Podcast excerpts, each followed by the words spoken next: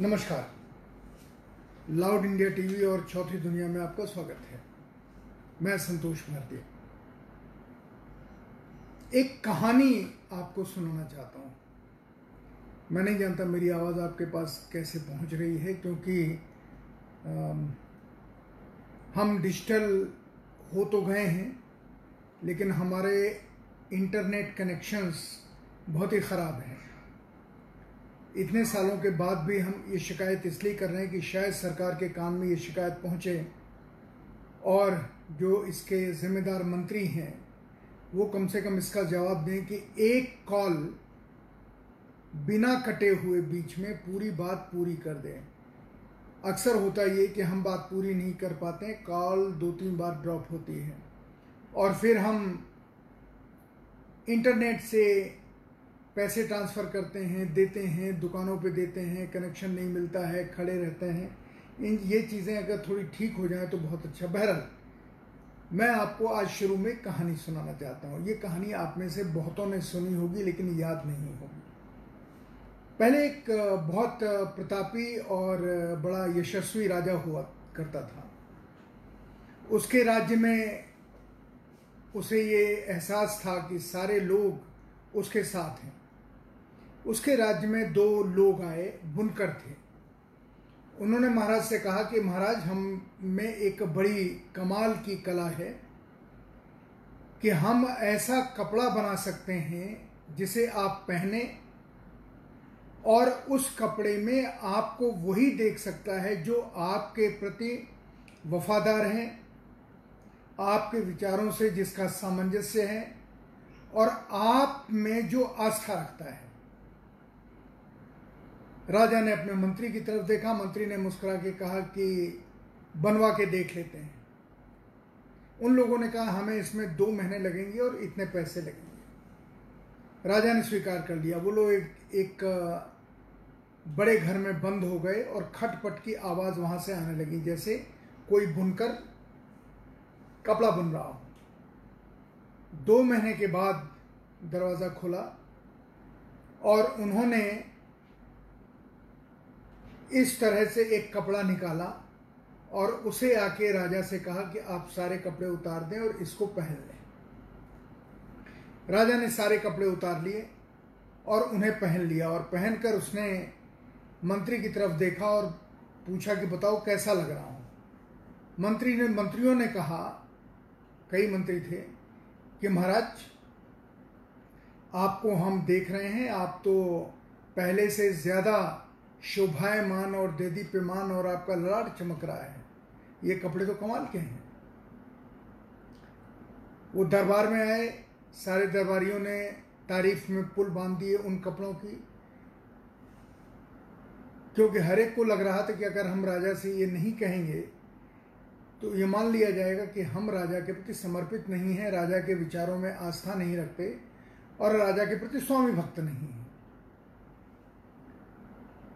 राजा के दिमाग में एक चापलूस दरबारी ने कहा कि आप शहर में एक शोभा यात्रा निकालिए।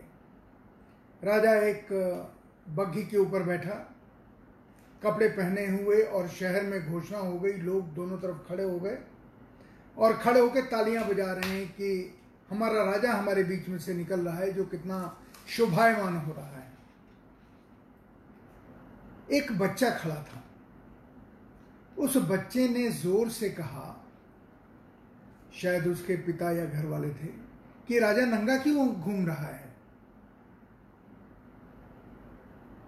उसकी ये बात उस पूरे समुदाय में फैल गई, और सब लोग फुजुर करने कन्फ्यूसी करने लगे कि हाँ राजा तो नंगा घूम रहा है। दरअसल हुआ ये था कि उन दो कपड़ा बुनने वालों ने और सिलने वालों ने राजा को मूर्ख बनाया था, पैसा लिया, राजा को गलत सलाह दी और राजा से कहा कि इससे आप ये जाँच सकते हैं कि आपके प्रति स्वामी भक्त कौन है और आपके विचारों में आस्था कौन रखता है। राजा ने इसके ऊपर पूरा भरोसा किया। वो कपड़ा कोई था ही नहीं, नाटक था, वो नंगा था राजा। ये आपने, में से बहुतों ने कहानी पढ़ी होगी। इस कहानी का आज कोई संदर्भ है या नहीं है, मैं नहीं जानता। लेकिन परसों सुबह मैंने जब आपसे बात की थी तो मैंने आप में से कईयों को याद होगा, कईयों को नहीं याद होगा। मैंने परसों सुबह ये कहा था कि आज शाम को प्रधानमंत्री रात के आठ बजे राष्ट्र के नाम संदेश देंगे। उसमें इन इन मुद्दों को शामिल करेंगे या नहीं करेंगे? आपको शायद ये भी याद होगा कि मैंने ये कहा था, कहीं ऐसा न हो कि पुराने सारे दिए हुए वादों को एक साथ जोड़ करके 20 लाख करोड़ की बात कह दी जाए। हालाँकि मुझे विश्वास नहीं था कि ऐसा होगा। लेकिन कल जब सीतारमण जी ने अपना बयान दिया 20 लाख करोड़ के पैकेज की व्याख्या की तो उनके बयान देने से पहले ही ये खबर आ गई कि 13 लाख करोड़ तो ऑलरेडी निर्मला सीतारमण ने बांट दिए जो पुराने प्रस्ताव थे, आर्थिक प्रस्ताव, उनको जोड़ करके तेरह लाख करोड़ तो बट गए। अब सात लाख करोड़ बचे हैं उन बीस लाख करोड़ में, जिनको वो कल और आज मिला करके बांटने वाले हैं। कल उन्होंने कुछ कहा, आज कुछ कहने वाली शायद कल फिर कहेंगी, और ये सात लाख करोड़ का भी हिसाब पूरा हो जाएगा। हम गदगद होकर तालियाँ बजा रहे हैं कि हमारे अर्थव्यवस्था को जो एक नया शब्द मिला है, आत्मनिर्भर भारत। आत्मनिर्भरता की ओर कदम बढ़ाने के लिए 20 लाख करोड़ रुपए खर्च होंगे। अब इस देश के अर्थशास्त्रियों के ऊपर है कि वो ये हमें समझाएँ कि कैसे इस 20 लाख करोड़ के पैकेज से इस देश में आत्मनिर्भरता आएगी। आप भी सोचिए और सोच के बताइए कि आत्मनिर्भरता का मतलब क्या है? आत्मनिर्भरता का मतलब बैंकों के ज़रिए उन्हें पैसा देना है जो ऑलरेडी एनपीए हो चुके हैं, उन्हें पैसा देना है जो अपने बिज़नेस को बर्बाद कर चुके हैं, या मजदूरों के पास तो एक भी पैसा गया नहीं, मध्यम वर्ग के पास एक भी पैसा गया नहीं, नौकरियाँ कैसे खड़ी होंगी पता नहीं और जो आप इंडस्ट्री शुरू करने की बात कर रही है, उसमें कर रहे हैं, उसमें से मजदूर जो छोड़ के जा चुके हैं, उनमें से कितने वापस आएँगे? और अभी जो इंडस्ट्री शुरू हो रही हैं, उनकी सप्लाई लाइन क्या बनेगी? कैसे वो बिकेंगी? मारुति खुल गई है। कुछ पता नहीं। रोड मैप किसी चीज़ का नहीं है। ये मैं इसलिए कह रहा हूँ क्योंकि मैं समझना चाहता हूँ इस देश के आम नागरिक के नाते कि क्या कल का पैकेज किसी की समझ में आया? हो सकता है बहुतों की समझ में आया है, क्योंकि बहुत लोग ताली बजा रहे हैं। ये है हमारी सरकार जो 20 लाख करोड़ रुपए इस देश के को आत्मनिर्भर बनाने के लिए कर रही है। उसका थोड़ा डिटेल चाहते हैं, जो डिटेल कहीं मिल नहीं रहा है। और टेलीविज़न के ऊपर बैठे हुए सुनाम धन्य प्रस्तोता, इसे जो समझा रहे हैं उससे तो डर लगता है कि आत्मनिर्भरता के शब्द का भी कहीं कबाड़ा ना हो जाए। गांधी, महात्मा गांधी जिसे आत्मनिर्भर होना कहते थे, वो ग्राम स्वराज्य था। गाँव आधारित अर्थव्यवस्था थी, विलेज इकोनॉमी थी, जिसमें गाँव का नौजवान बेकार नहीं रहता, गाँव का मजदूर बेकार नहीं रहता, गाँव का किसान आत्महत्या नहीं करता, जो फ़सल पैदा होती, उसका फिनिश प्रोडक्ट वहीं खड़ा हो जाता। हमने गांधी की अर्थव्यवस्था में ये चीज़ देखी, लेकिन आज उसको अगर ग्लोबल स्तर पर परिभाषित करें तो कहीं हम विश्व अर्थव्यवस्था के सबसे निचले हिस्से में उन्हें उनके लिए सिर्फ़ बंधुआ मजदूरी करने वाले तो नहीं बनते जा रहे हैं, बनने जा रहे हैं। माफ़ कीजिएगा, बनते नहीं जा रहे हैं बनने जा रहे हैं। तो इस आत्मनिर्भरता का क्या मतलब है? आत्मनिर्भर, निर्भरता का एक मतलब ये हो सकता है कि जितने भी सरकारी संस्थाएँ हैं, और मेरी खबर है कि सेना के ज़रिए ऐसी कोशिश शुरू हो चुकी है। सारे के सारे, देश के सबसे बड़े स्वदेशी उद्यमी बाबा रामदेव को सारे ऑर्डर जाने वाले हैं। अब बाबा रामदेव के बारे में इतनी कहानियाँ प्रचलित हैं कि उनके प्रोडक्ट को लेकर के बहुत सारे लैब लेबोरेटरीज ने उसमें सवाल उठाए। बहुत सारे लोगों ने दावा किया कि बाबा के पास अपने निर्माण की इकाइयाँ हैं ही नहीं, वो तो लोगों से करवाते हैं, जिसमें उसकी क्वालिटी का कोई ध्यान नहीं रहता। पता नहीं, बहुत सारी चीज़ें हैं। लेकिन हाँ स्वदेशी के नाम पर देश में इस समय एक ही आदमी है। बाकी जितने लोग हैं, वो स्वदेशी नहीं है। आत्मनिर्भर भारत होगा अगर ये सारे ऑर्डर सारे देश की, क्योंकि सरकार सबसे बड़ी खरीदार है। सेना सबसे बड़ी खरीदार है। पैरामिलिट्री फोर्सेज सबसे बड़ी खरीदार है। पुलिस सबसे बड़ी खरीदार है। सरकारें, राज्य सरकारें सबसे बड़ी खरीदार हैं जो मिड डे मील वगैरह देती ये सारा सामान अब बाबा रामदेव के पास से आएगा। बाबा रामदेव उसमें कितना पैदा करते हैं? उसकी क्वालिटी कैसे बनाते हैं? पता नहीं। संदेह है, सवाल है। लेकिन कल प्रधानमंत्री जी बोल रहे थे और लोग अंदाज लगा रहे थे कि ये अब रामदेव जी के की मार्केटिंग एक तरह से हो रही है। मैं इससे सहमत नहीं हूँ। लेकिन जिस तरह की खबरें आ रही हैं, वो डरा रही एक दूसरा विषय फेसबुक का है, जिसके ऊपर आप बहुत सारे समय तक रहते हैं। अब उस फेसबुक के साथ मुकेश अंबानी जी ने, जियो कंपनी ने शेक हैंड किया है, हाथ मिलाया है और उनसे पैसे लिए हैं। ये तो अच्छा है, आपने मार्क जुकरबर्ग से, नहीं फेसबुक के मालिक से पैसे लिए। लेकिन अब फेसबुक ने जो पैसे दिए हैं, क्या इसलिए पैसे दिए हैं कि फेसबुक अब एक पक्षीय हो गया है? फेसबुक पहले जिस तरह सबके लिए खुला रहता था, लेखकों के लिए कवियों के लिए, असहमति का स्वर रखने वालों के लिए, जो किसी से सहमत नहीं होते थे और जिन्हें टेलीविज़न और अखबार में जगह नहीं मिलती थी, वो फेसबुक के ऊपर अपनी बात कह देते थे। किसी के पास पहुँचे या ना पहुँचे, लेकिन कह देते थे। मतलब एक चीज़ सुरक्षित रहती थी।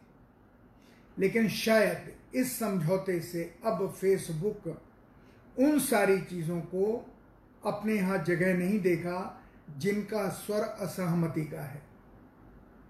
उन लेखकों को, उपन्यासों, उपन्यासकारों को, साहित्यकारों को अब फेसबुक में जगह नहीं मिलेगी जो अपने अंदर की व्यथा कहने का अवसर ढूंढते थे, जिन्हें फेसबुक एक अवसर दे रहा था। अब शायद ऐसा नहीं होगा। अगर ऐसा नहीं होगा तो फिर फेसबुक किसके हाथ में जाएगा? फेसबुक वाया मुकेश अंबानी एक पार्टी विशेष के आईटी सेल के पास चला जाएगा। और ये आईटी सेल भी कमाल की रणनीति अपनाता है। लोगों को कैसे भ्रमित करना है, लोगों के नाम का कैसे इस्तेमाल करना है, कैसे एक नाम की दस आईडी बनानी है, उन आईडी के ज़रिए वैसी पोस्ट डलवानी है जैसा वो चाहते हैं। ये सब हमारे देश में इसका प्रयोग हो रहा है। ये कोरोना का काल, कोरोना की बीमारी, दिमागी भ्रष्टाचार के और सीधे भ्रष्टाचार के नए नए रास्ते लोगों को सुझा रही है। और शायद इसीलिए लोगों का विश्वास फेसबुक के ऊपर कब तक बना रहेगा हम नहीं जानते।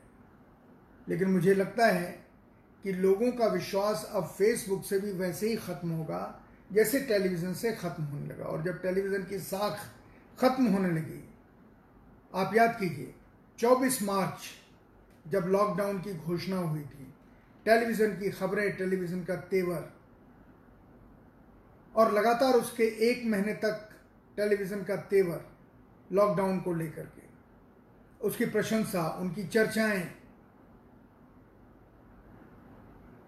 उसके बाद लोगों का पलायन, लोगों का अपने घर जाने के लिए संघर्ष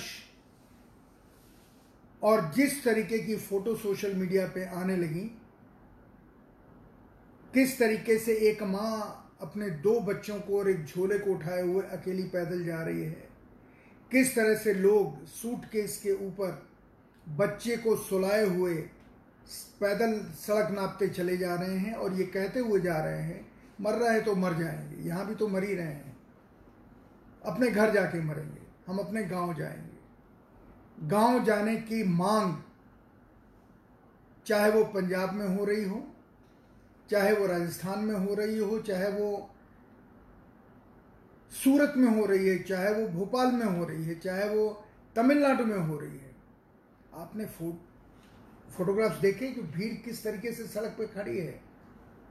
और कह रही कि हमें हमारे गाँव जाने दो। उड़ीसा के लिए जाने वाले रास्ते हों या केरल जाने वाले रास्ते हों। हर रास्ते के ऊपर लोग चलते चले जा रहे हैं। जब टेलीविज़न को देखना लोगों ने बंद किया, तब टेलीविज़न चैनलों में पिछले दो दिनों से ये मजदूर दिखाई देने लगे। भाषा में भी आने लगे। वो पत्रकार जो राज्यसभा के उम्मीदवार हैं, वो भी करुण हृदय और नम आँखें लिए हुए टेलीविज़न के ऊपर अवतरित होने लगे। और इन मजदूरों की व्यथा लोगों को बताने लगे। क्योंकि अगर अब भी न बताते तो लोग टेलीविज़न को शायद अपने घरों से हटा देते। पिछले दो दिनों से लगातार टेलीविज़न पर मज़दूरों की व्यथा, वापस जाने वाले मज़दूरों का दर्द, उनकी बातचीत और वो वो वो मशहूर चित्र कि बैलगाड़ी में पत्नी और माँ बैठी है, बच्चे बैठे हैं, एक तरफ़ बैल है, दूसरी तरफ़ आदमी खुद लगा हुआ है। पहले उसकी भाभी लगी हुई थी, अब वो खुद लगा हुआ है। याद कीजिए, वो मशहूर मदर इंडिया का सीन जिसमें नरगिस हल जोतती हैं। कुछ कुछ उससे मिलता जुलता ये दृश्य था, एक तरफ़ बैल, एक तरफ़ आदमी। और अपने घर 500-600 किलोमीटर जा रहे हैं। कुछ संवाददाताओं ने तो नंगे पैर चलते लोगों को अपनी चप्पलें दे दी, लेकिन कितनों को दे सकते थे? पर ये सारी चीज़ सरकारों को दिखाई नहीं दे रही है। ये सारी चीज़ें अधिकारियों को दिखाई नहीं दे रही। बहुत दिनों के बाद टेलीविज़न के ऊपर मजदूर दिखाई दिया। एक सूटकेस के ऊपर बच्चे को लिटाए हुए एक औरत बंबई से भोपाल पहुँची। है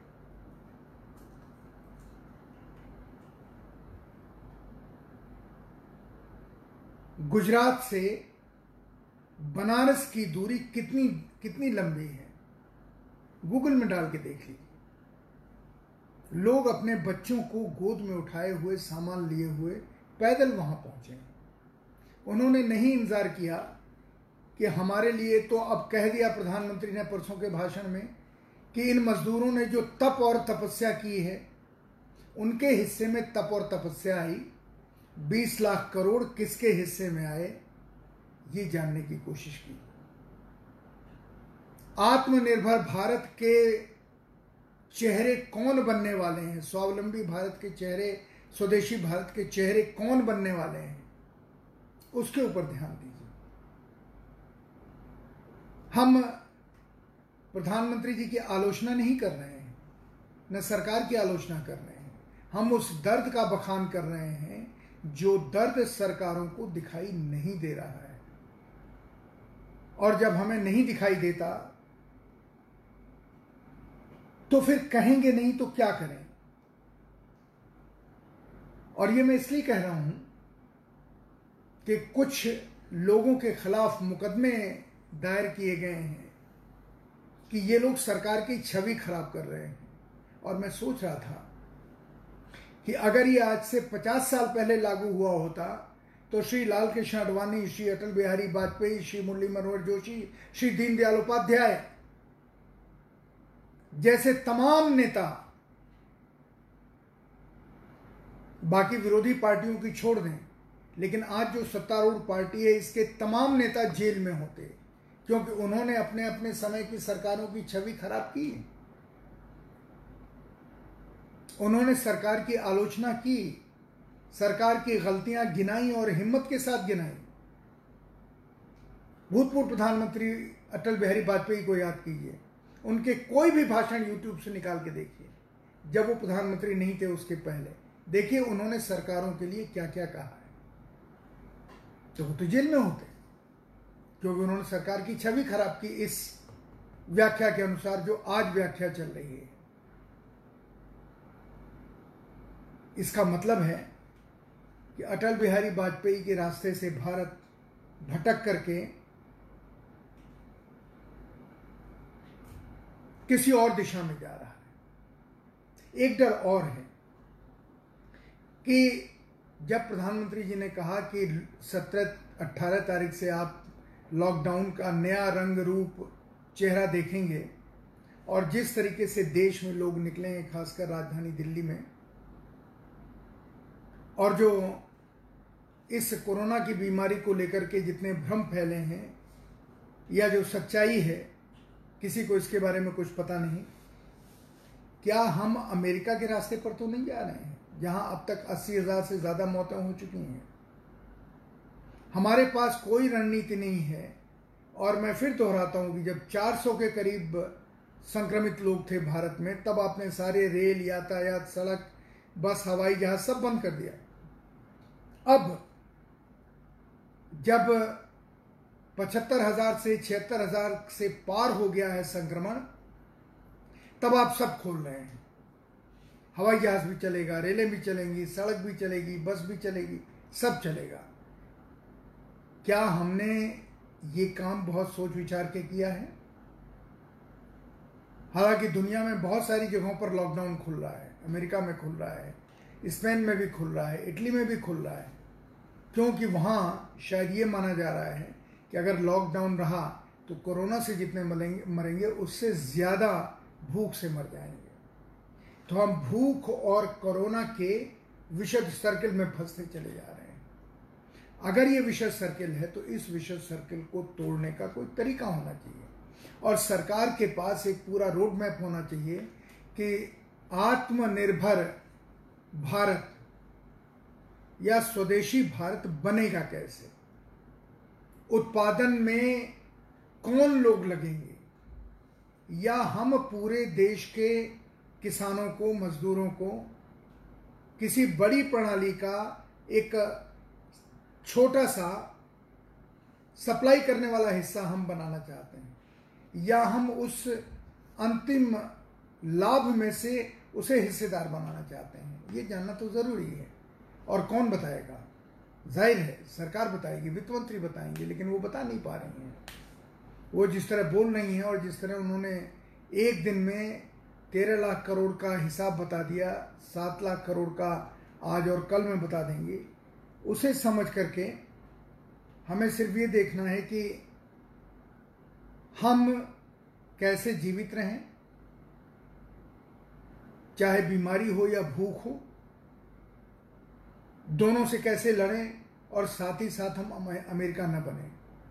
आप कल्पना कीजिए कि यहाँ पर जितने संक्रमित हैं इस समय उतने उतनों की अमेरिका में मौत हो चुकी है। हमारे यहाँ भी अगर सत्तर अस्सी हज़ार लोग मर गए, ज़ाहिर है कोई फ़र्क नहीं पड़ेगा, बहुत बड़ी आबादी है, लेकिन जिनके घर के लोग जाएँगे, वो घर तो शमशान बन जाएगा।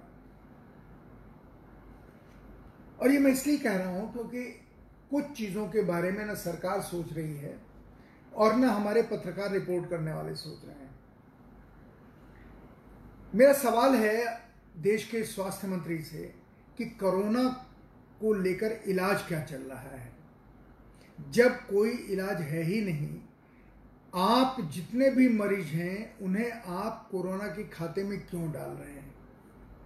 और जिन्हें आप कहते हैं इन्हें कोरोना हो गया है, अस्पतालों में, सरकारी अस्पतालों में, किसी को भी उसकी टेस्ट रिपोर्ट की कॉपी क्यों नहीं देते कि हाँ ये कोरोना पॉजिटिव था, इसलिए इसकी डेथ हुई, ये कोरोना में शामिल हुआ।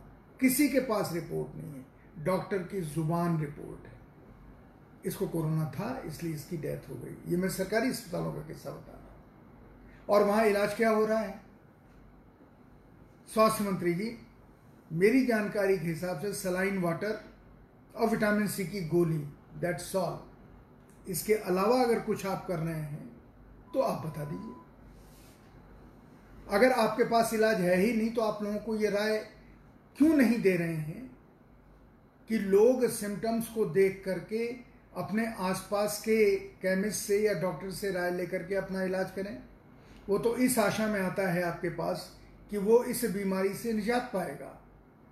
लेकिन 60 साल का आदमी तो अस्पताल के दरवाजे पर पहुँचते ही आधा मर जाता है और एक हाई बीपी का शिकार हो जाता है कि अब मैं यहाँ से ज़िंदा वापस नहीं जाऊँगा। इस मनोविज्ञान से उपजे मनोविकार से लड़ाई कौन लड़ेगा? डॉक्टर आते नहीं देखने के लिए। लाशें पास में पड़ी हैं। दो दिन पत्रकारों ने लाशें और बीमार एक साथ दिखाए, उसके बाद वो भूल गए कि एक फॉलो अप स्टोरी नाम की भी चीज़ होती है, कि देखें जाके वो लाशें भी वही हैं या हट गए इलाज क्या चल रहा है कोरोना संक्रमित मरीजों का? कितना, कौन उन्हें देख रहा है? कोई रिपोर्ट है? नहीं रिपोर्ट। लोग टेलीविज़न ज़्यादा देखते हैं, अखबार कम पढ़ते हैं, क्योंकि अखबार पहुँच नहीं पा रहे हैं। तो इलाज चल क्या रहा है स्वास्थ्य मंत्री जी? कुछ बताइए तो। या हम विटामिन सी और सलाइन वाटर को ही इसका इलाज मान लें? एक सवाल और है कि आखिर अस्पतालों में एक तो कोरोना की रिपोर्ट क्यों नहीं दिखाई जा रही है टेस्ट रिपोर्ट? और दूसरा ही कि वहाँ पर सीसीटीवी कैमरे क्यों नहीं चल रहे हैं? ताकि पता चले कि मरीज़ के पास कोई जा भी रहा है, नहीं रहा है। डिक्टेटरशिप में होता है कि आपको हमने भट्टी में झोंक दिया, हिटलर ने झोंका था। डिक्टेटरशिप में होता है कि कोई गायब हो गया, उसका कोई उसका कोई जवाब सरकार नहीं देती है कहाँ गायब हो गया। अभी भी हमारे समकालीन समय में जिन देशों में पहले डिक्टेटरशिप थी रशिया वगैरह में या चाइना वगैरह में, कोई सवाल नहीं पूछ सकता था आदमी कहाँ गायब हो गया। लेकिन हमारे देश में तो पिछले सत्तर सालों से लोकतंत्र चल रहा है। हमारे यहाँ सवाल का जवाब होता है, लेकिन आपने सवालों के जवाब देने बंद कर दिए। क्या आपने मान लिया कि देश में अब लोकतंत्र नहीं रहा या लोकतंत्र नहीं रहेगा? या कोई जवाबदेही नहीं होगी कि अस्पतालों में भर्ती हुए हैं? किसका क्या इलाज हुआ? अब कोई आरटीआई का कोई मतलब नहीं है। और पत्रकार तो कमाल हैं कि फॉलो अप स्टोरी नहीं कर रहे हैं। एक बार दिखा दिया कि लाशें और मरीज़ एक साथ हैं तो फिर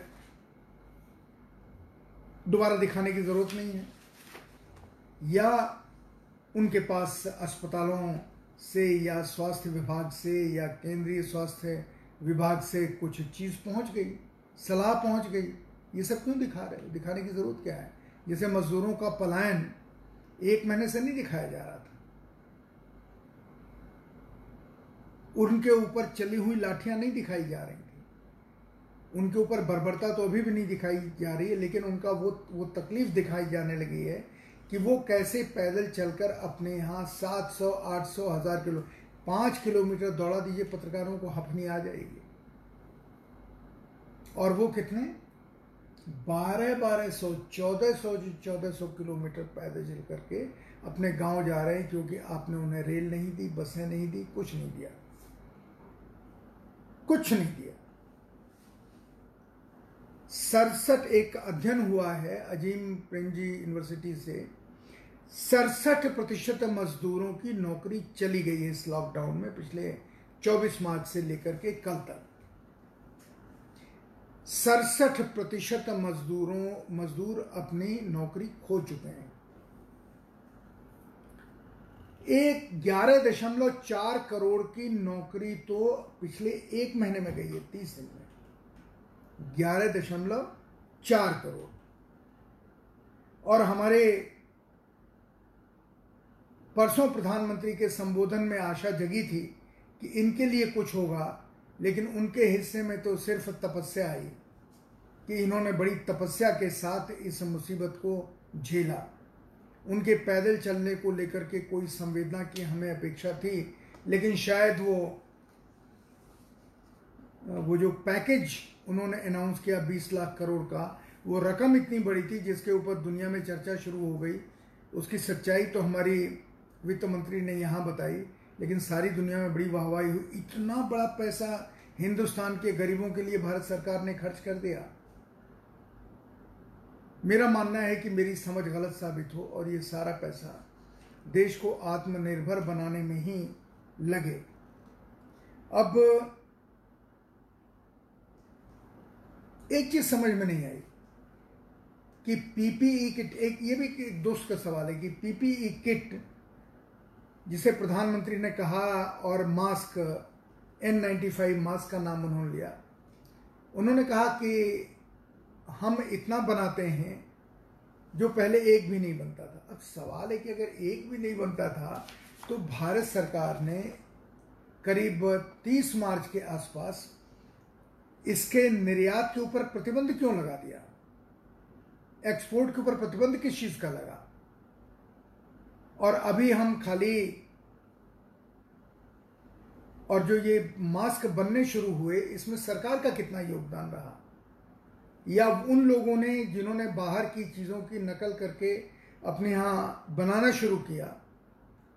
और इस तरीके से बनाना शुरू हुआ कि एक रिपोर्ट तो ये आई कि मेरठ की गलियों में बैठे हुए हैं दर्जी। दिल्ली में सीलमपुर में बैठे हुए हैं गलियों में दर्जी। और वो उस मटेरियल से जिससे टेनिस का रैकेट होता है बैडमिंटन का रैकेट होता है, उसका जो कवर बनता है जिस चीज़ से, उससे वो पीपीई किट बना रहे हैं। सरकारें खरीद रही हैं। पीपीई किट की बुनियादी उसका बुनियादी सिद्धांत है कि वो चिपकता है, सिला नहीं जाता, सिलाई नहीं होनी चाहिए। लेकिन आप देख लिए, सिले सिले हुए मास्क सरकारें बांट रही हैं, बांट रही हैं तो कहीं से खरीद रही होंगी।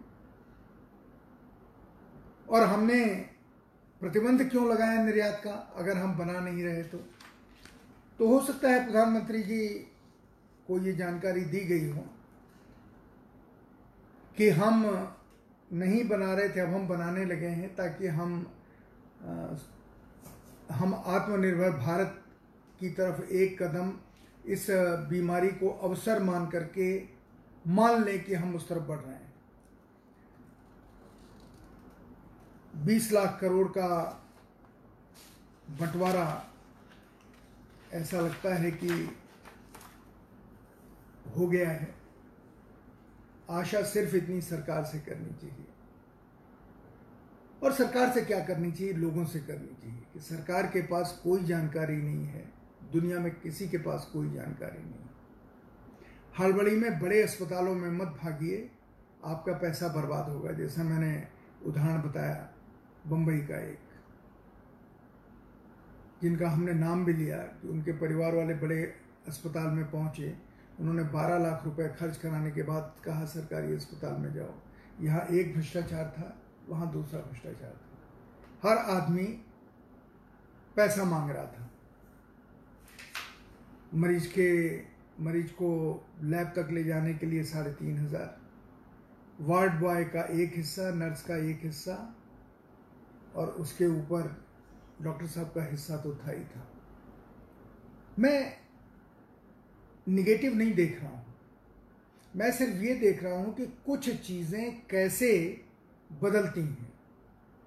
अब एक खबर चल रही है कि जैन मुनि के यहाँ उनके स्वागत में कितने लोग जुटे और कोई जो शब्द चल रहा है सोशल डिस्टेंसिंग या व्यक्तिगत दूरी, उसका कोई ख्याल नहीं रखा गया। इनमें से संयोग की बात है कि ये कोई मुसलमान मौलाना नहीं थे, जिनके लिए इतने रुकते, नहीं तो अभी तक हिंदुस्तान का सारा जहर निकल चुका होता मुसलमानों के ऊपर। और ये जो सड़कों पे चल रहे हैं, इस समय मजदूर हैं। जब चुनाव आएगा, तब ये हिंदू बन जाएँगे। अभी इनके लिए कोई साधन सुविधाएँ नहीं है। बाद में जब ये हिंदू शब्द से चुनाव के समय में नवाजे जाएँगे, तब इनके लिए सपनों का कि इतनी टोकरियाँ, इतनी थैलियाँ बांटी जाएँगी कि वो गदगद होकर दोबारा चुनाव में इस पक्ष या उस पक्ष के साथ खड़े हो जाएँगे। आज कोई पार्टी उनके साथ नहीं है। कोई पार्टी उनको रास्ते में खाना पीना नहीं दे रही है। लेकिन फिर बार बार सलाम करता हूँ, उस कौम को जिसे हम सिख समाज कहते हैं, उन लोगों को जो सरदार कहलाते हैं। जहाँ जगह मिलती है, वहीं पे जितने साधन होते हैं, लोगों को खाना पीना खिलाना शुरू कर देते हैं। और लोग भी हैं, पर वो सामूहिक रूप से ऐसे लगता है कि अगर सरदार है तो वहाँ कोई आसपास भूखा होगा नहीं। वो अपना घर बेचेगा, लेकिन उनके लिए किसी न किसी तरीके से खाने पीने के इंतज़ाम करेगा। पर अब ये काफ़ी नहीं है। काफ़ी ये है कि अगर आपके पास कार है और आप 200 किलोमीटर आने जाने का डीजल खर्च कर सकते हैं तो अपनी गाड़ी उठाइए, किसी भी हाईवे पे चलिए, किन्हीं भी पाँच लोगों को अपनी गाड़ी में बैठा लिए और उनको डेढ़ सौ किलोमीटर, दो सौ किलोमीटर छोड़ के आइए और कहिए कि हमारी इतनी ही ताकत थी, अब इसके आगे कोई आपको दूसरा ले जाएगा, आएगा। या चार पाँच लोग मिलकर के किसी बस वाले को या किसी ट्रक वाले को डीजल का पैसा दें और उससे निवेदन निवेदन करें कि भैया, इनको ही वहाँ तक छोड़ा हो जाके। किसी भी सड़क पर आप चले जाइए। आप भोपाल में हैं, आप लखनऊ में हैं, आप बनारस में हैं, आप पटना में कहीं भी जाएँ, किसी भी सड़क पर चले। आप मुंबई में हैं आप पूना में हैं, नासिक में, किसी भी सड़क पर जाएँ, आपको लोग जाते हुए बेबसी के साथ मिल जाएँगे। उन्हें जितनी दूर छोड़ सकते हैं छोड़। उनके खाने के लिए जो लंगर लगाते हैं, उनका स्वागत। पर मेरी, मेरा आग्रह है कि अगर आपके पास गाड़ी है जिसमें चार, पाँच, छह लोग बैठ सकते हैं, उनको जहाँ तक छोड़ सकते हैं, अगले पड़ाव तक छोड़ दीजिए। क्या ये किया जा सकता है? मुझे नहीं पता ये हो पाएगा या नहीं हो पाएगा। लेकिन आप छोड़ दीजिए, पुलिस वाले रास्ते में परेशान करेंगे तो थोड़ा परेशान हो लीजिए, उनको समझाइए। इंसानियत का पाठ हो सकता है, आपको रास्ता वो दे दें। लेकिन कीजिए ज़रूर, क्योंकि लोगों का सड़क के ऊपर इस तरह चलना, ये सारी तस्वीरें जो सोशल मीडिया में पिछले 20 दिनों से 25 दिनों से आ रही हैं। और अब मुख्य टेलीविज़न चैनल्स में दिखाई देने लगी हैं। आपको विचलित तो करती होंगी, पर इस विचलित होना सिर्फ़ काफ़ी नहीं है। आवश्यकता है कि आप उन्हें, उनके गंतव्य के रास्ते में जहाँ तक 10 किलोमीटर 50 किलोमीटर 100 किलोमीटर 200 किलोमीटर छोड़ सकते हैं, छोड़ दें। अगर इतना कर सकते हैं तो मानवता की बड़ी सेवा होगी। हालाँकि हम सोच रहे थे, टाटा साहब के सारे ट्रक या हिंदुजा साहब के सारे ट्रक और बसें या किन्हीं और साहब के ट्रक और बसें जो कह रहे हैं कि हमने इतना पैसा पीएम फंड में दिया तो उनमें से दस करोड़, पाँच करोड़, एक करोड़ मजदूरों को ले जाने के काम में भी लगा देते। आपके आभारी होते हैं। पर अब आवश्यकता जनता की है, आपके, हमारे जैसे लोगों की है, कि हम लोग मजदूर भाइयों को जिनको सिर्फ़ सरकार देख रही है जो उन, उन्हें तपस्या करते देखना चाहती है। हम उनकी तपस्या की जगह उनको सिर्फ़ इतनी सुविधा दे दें कि उनको हम पचास सौ किलोमीटर आगे छोड़ के आ सकें। क्या ऐसा कर सकते हैं? मित्रों से सवाल है मेरा खुद से भी सवाल है। आप सबसे आग्रह है कि ऐसा करें लोगों को रास्ता दिखाएँ। नमस्कार। जय हिंद।